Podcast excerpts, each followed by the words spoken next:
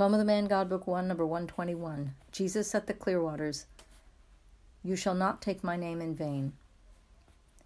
All the disciples are in utter confusion. They are so restless that they look like a beehive which has been upset. They speak and cast sidelong glances outside in all directions. Jesus is not there. At last they make up their minds about what is worrying them, and Peter says to John, Go and look for the Master. He is in the wood near the river. Tell him to come at once, or to let us know what we are to do. John runs away. Judas Iscariot says, I don't understand the reason for so much excitement and unkindness. I would have gone and welcomed him with full honors. His visit is an honor for us, so I don't know. He may be different from his foster brother, but who lives with hyenas catches their smell and instinct. In any case, you would like to send that woman away, but mind what you do. The master does not want, and I have to protect her. If you touch her, I am not the master, just for your information. Oh, who is she after all? Perhaps the beautiful Herodias? Don't be facetious. Don't blame me. You have kept a royal watch over her like a queen. The master said to me, Make sure she is not disturbed and respect her, and that is what I am doing. But who is she, do you know? asked Thomas. I don't. Come on, tell us. You know, insist many of them. I swear that I know nothing. The master certainly knows, but I don't. We must get John to ask him. He tells him everything. Why? What is special about John? Is your brother a god? No, Judas. He is the best of us all. You can save yourselves the trouble, says James of Alphaeus. My brother saw her yesterday when he was coming back from the river with the fish Andrew had given him, and he asked Jesus, and he replied, She has no face. She is a soul seeking God. She is nothing else for me, and I want her to be so for everybody. And he said, I want, in such a way that I would advise, advise you not to insist. I will go to her, says Judas Iscariot. Just try if you can, says Peter, flushing like a cockerel. Are you going to play the spy and inform Jesus? I leave that profession to those of the temple. We, people of the lake, earn our bread working, not informing. Never be afraid of an accusation from Simon of Jonas, but don't provoke me, and don't take the liberty of disobeying the master because I am here. And who are you, a poor man like me? Yes, nay, I am poorer, rougher, and more ignorant than you are. I know, but it does not worry me. I would worry if I were like you, as far as my heart is concerned. But the Master gave me that task, and I am fulfilling it. Like me with regard to your heart? What is there in my heart that is so disgusting? Speak, accuse me, offend me. For heaven's sake, stop, burst out Simon Zealot and Bartholomew. Stop it, Judas. Respect Peter's gray hair. I respect everybody, but I want to know what there is in me. I will serve you at once. Let me speak. There is pride enough to fill this kitchen. There is falsehood and lust. Me? False? They all cut in, and Judas is compelled to be quiet. Simon says quietly to Peter, Excuse me, my friend, if I say something to you. He has his faults, but you have some too, and one is that you do not bear with young people. Why don't you take into account their age, their birth, many things?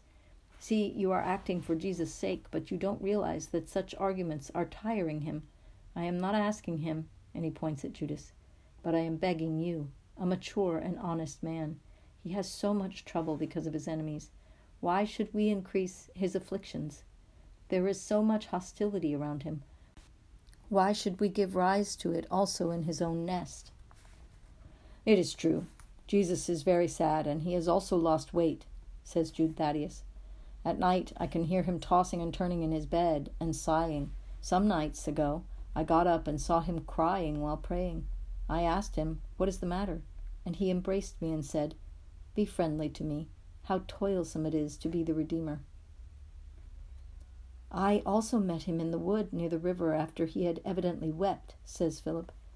And at my inquisitive glance he replied, do you know what makes heaven different from the earth, apart from the difference of the lack of God's visible presence? It is the lack of love amongst men. It chokes me like a halter. I have come here to scatter seeds for the little birds and be loved by creatures that love one another. Judas Iscariot, he must be somewhat deranged, throws himself on the ground and cries like a boy. At that moment, Jesus comes in with John. What is the matter? Why cry? It's my fault, Master. I made a mistake. I reproached Judas too harshly, says Peter frankly.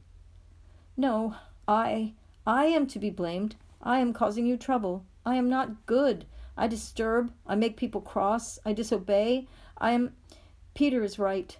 But help me to be good, because I have something here in my heart that makes me do things that I would not like to do. It is stronger than I am, and I cause trouble to you, Master, to whom I would like to give you only joy. Believe me, it's true. Of course, Judas, I have no doubt. You have come to me with a sincere heart, with true enthusiasm.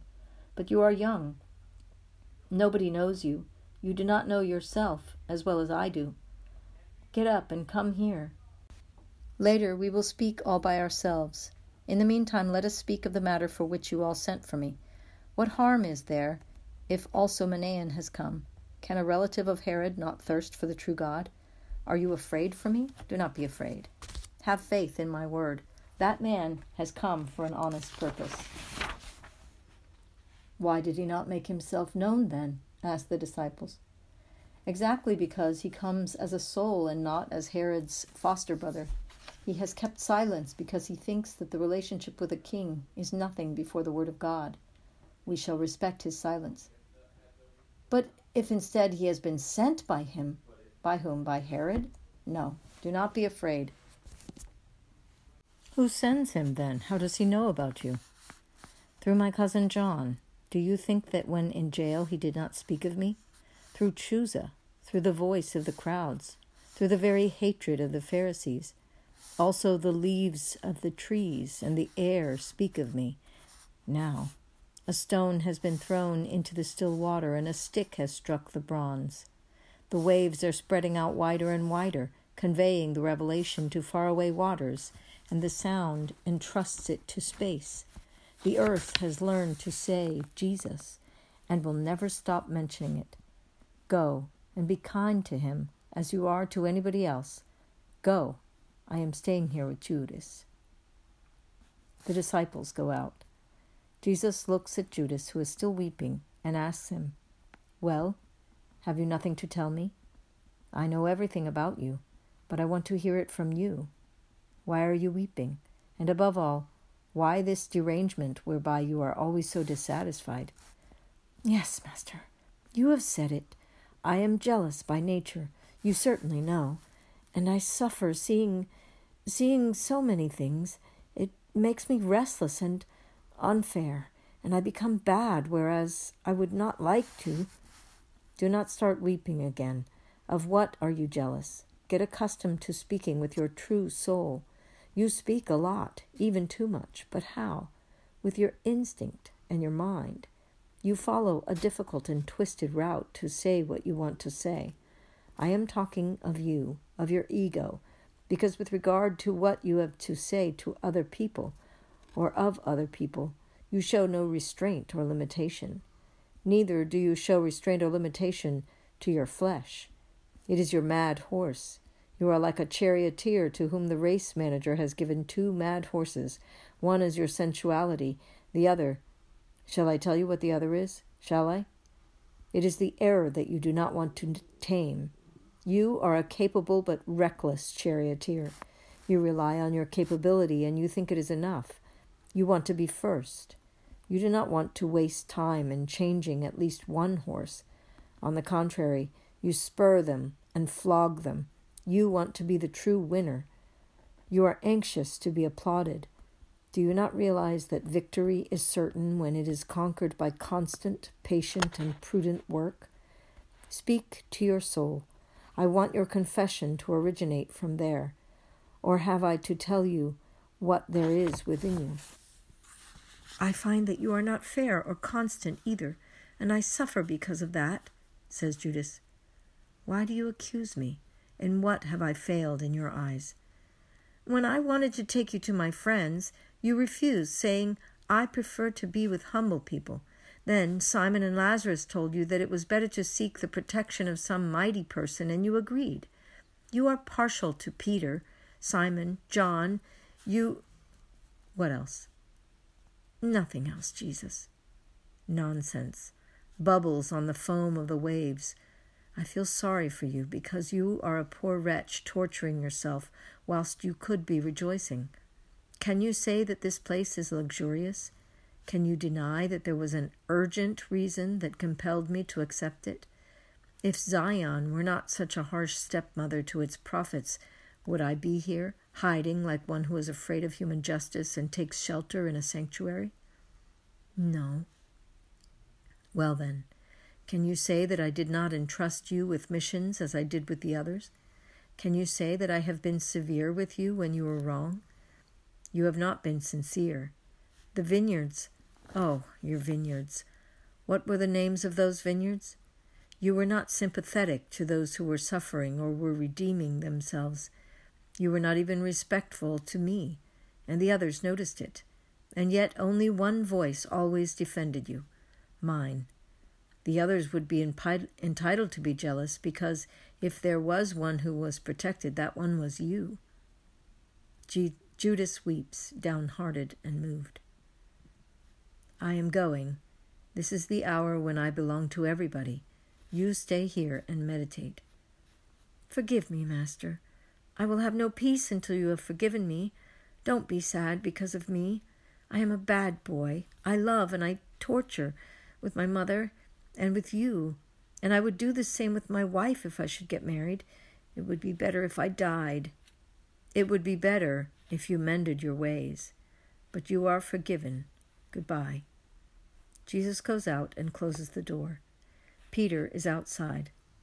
Come, master. It is already late, and there is a lot of people. It will soon be dark, and you have not had any food. That boy is the cause of everything. That boy needs you all so that he will no longer be the cause of all these things. Try and remember that, Peter. If he were your son, would you pity him? Huh. I might, and I might not. I would pity him, but although he is a grown up man, I would teach him something as if he were a naughty boy. If he were my son, he would not be like that. That is enough. Yes, it's enough, my lord. There is Manaen, the one whose mantle is so dark red that it seems black. He gave me this for the poor, and he asked me if I, he can stay here and sleep. What did you tell him? The truth. We have only beds for ourselves. Go to the village. Jesus does not say anything but he leaves Peter in the lurch and goes towards John, to whom he says something. He then goes to his place and starts speaking. Poem of the Man God, Book 1, number 121, continued. Jesus then goes to his place and starts speaking. Peace be to you all, and may light and holiness come to you with peace. It is said, You shall not take my name in vain. When does one take it in vain? Only when one curses it? No. Also when one utters it without making oneself worthy of God. Can a son say, I love and honor my father, if he does the very opposite to what his father wants from him?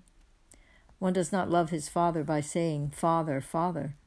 One does not love God by saying, God, God. In Israel, where, as I explained to you the day before yesterday, there are so many idols in the secrecy of hearts. There is also a hypocritical praise to God, to which the deeds of the praisers do not correspond. There is also a trend in Israel. They find so many sins in exterior things and do not want to find them where they really are, in interior things. In Israel, there is also a silly pride, an anti human and anti spiritual habit. The name of our God, uttered by pagan lips, is considered swearing, and the Gentiles are forbidden to go near the true God because that is considered a sacrilege. That was the situation so far, but it is so no longer. The God of Israel is the same God who created all men. Why prevent creatures from feeling the attraction to their Creator? Do you think that heathens do not feel something in the bottom of their hearts something unsatisfied that shouts, stirs, seeks. Whom? What? The unknown God. And do you think that if a pagan moves towards the altar of the unknown God, to the uncorporeal altar, which is the soul in which there is always the remembrance of its Creator, the soul which expects to be possessed by the glory of God, like the tabernacle erected by Moses according to the order given to him. The soul that weeps until such possession does not take place. Do you think that God will reject the pagan's offer as one rejects a profanation? And do you consider a sin the action caused by the honest desire of a soul that, aroused by celestial summons, says, I am coming, to God, who says to it, Come, whilst you consider holiness the corrupted cult of an Israelite who offers to the temple what is left over from his pleasures, and goes into the presence of God and mentions the name of the most pure one with body and soul polluted by countless foul sins. No, I solemnly tell you that the perfect sacrilege is considered, committed by the Israelite who, with his impure soul, takes the name of the Lord in vain. His name is taken in vain when you are aware, and you are not fools, that you pronounce it in vain because of the state of your souls. Oh, I see the indignant face of God, which, disgusted, turns elsewhere when a hypocrite calls him, or an unrepentant soul mentions him and I am terrified, although I do not deserve the divine wrath. I read in many of your hearts this thought Well, with the exception of children, no one can mention God's name, because in all men there is impurity and sin. No, do not say that. That name is to be invoked by sinners. It is to be invoked by those who feel they are choked by Satan and want to free themselves from sin and from the seducer. It is said in Genesis that the serpent tempted Eve when the Lord was not walking in Eden. If God had been in Eden, Satan could not have been there. If Eve had invoked God, Satan would have fled.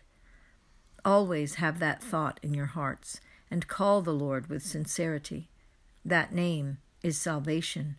Many of you wish to descend into the river to be purified. Purify your hearts unceasingly writing upon them by means of love the Word, God. No false prayers, no habitual practices, but say that name, God, with your hearts, your thoughts, your deeds, with your whole selves.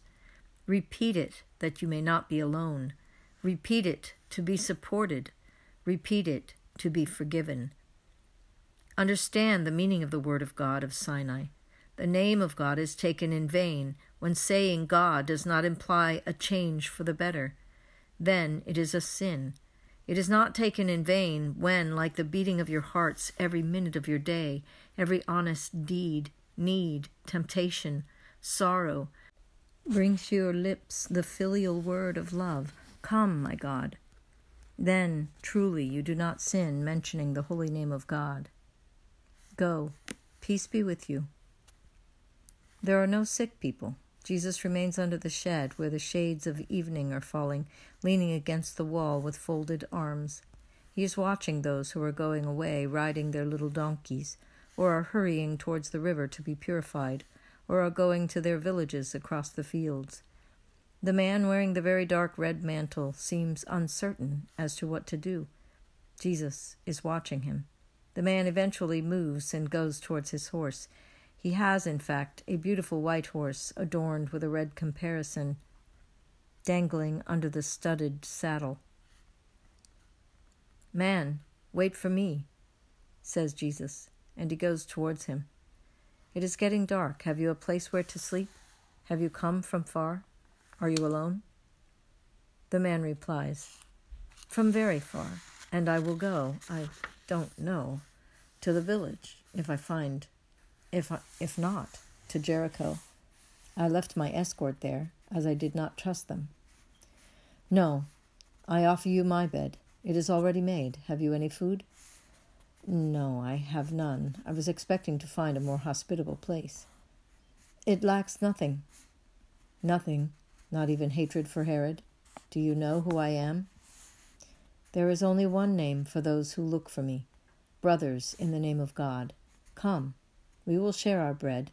You can put your horse in that large room. I will sleep there, and I will watch it for you. No, I will never allow that. I will sleep there. I accept your bread, but nothing more. I will not put my unclean body where you rest your Holy One. Do you think that I am holy? I know that you are holy. John, Chuza, your deeds, your words. The royal palace is resounding with them like a shell murmuring the noise of the sea. I used to go to John, then I lost him, but he had said to me, One who is greater than I am will take you and raise you. It could be but you. I came when I found out where you were. They are by themselves under the shed. The disciples are speaking in low voices near the kitchen and are casting sidelong glances at them. Simon Zealot, who was the baptizer today, comes back from the river with the people who have been baptized last. Jesus blesses them and then says to Simon, This man is the pilgrim who is seeking shelter in the name of God, and in the name of God we greet him as a friend. Simon bows, and the man does likewise. They go into the large room, and Manaen ties his horse to the manger.